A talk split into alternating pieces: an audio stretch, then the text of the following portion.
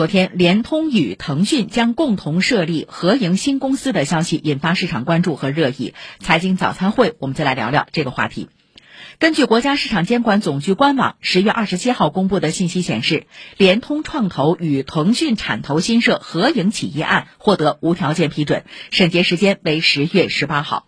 相关简易案件公示表显示，新设立的合营企业将主要从事内容分发网络和边缘计算业务。受此消息影响，昨天下午两点之后，中国联通的 A 股股价直线拉升至涨停，并保持到收盘。港股方面，由于受台风影响，港交所当天下午一点五十五分起暂停交易。截至收盘，腾讯股价上涨了百分之一点四一。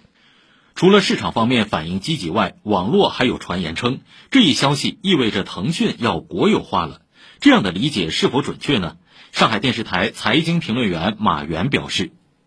腾讯被国有化，这个理解肯定是不对的。从目前已知的信息来看，腾讯现在市值已经是两万多亿了。那如果真的是要被国有化，那么取得它的相对控制权的话，那这所付出的代价是比较大的。从目前的方案中是没有任何的体现。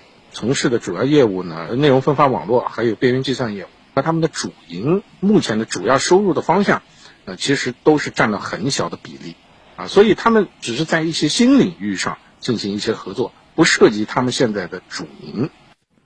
上海财经大学经济学院教师梁杰认为，腾讯它的股价呢，在过去一年多表现都不是很好，就传出了很多它要被收购的谣言，其中包括中国移动要收购腾讯，腾讯一直在辟谣，而这次呢，它是和联通来进行合作，所以呢，谣言就不攻自破了。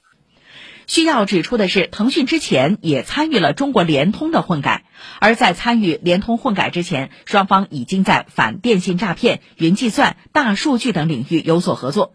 对此，马原指出，央企和优质民企推进混改合作，将有利于两者优势互补，形成合力。好，以上是今天的财经早餐会。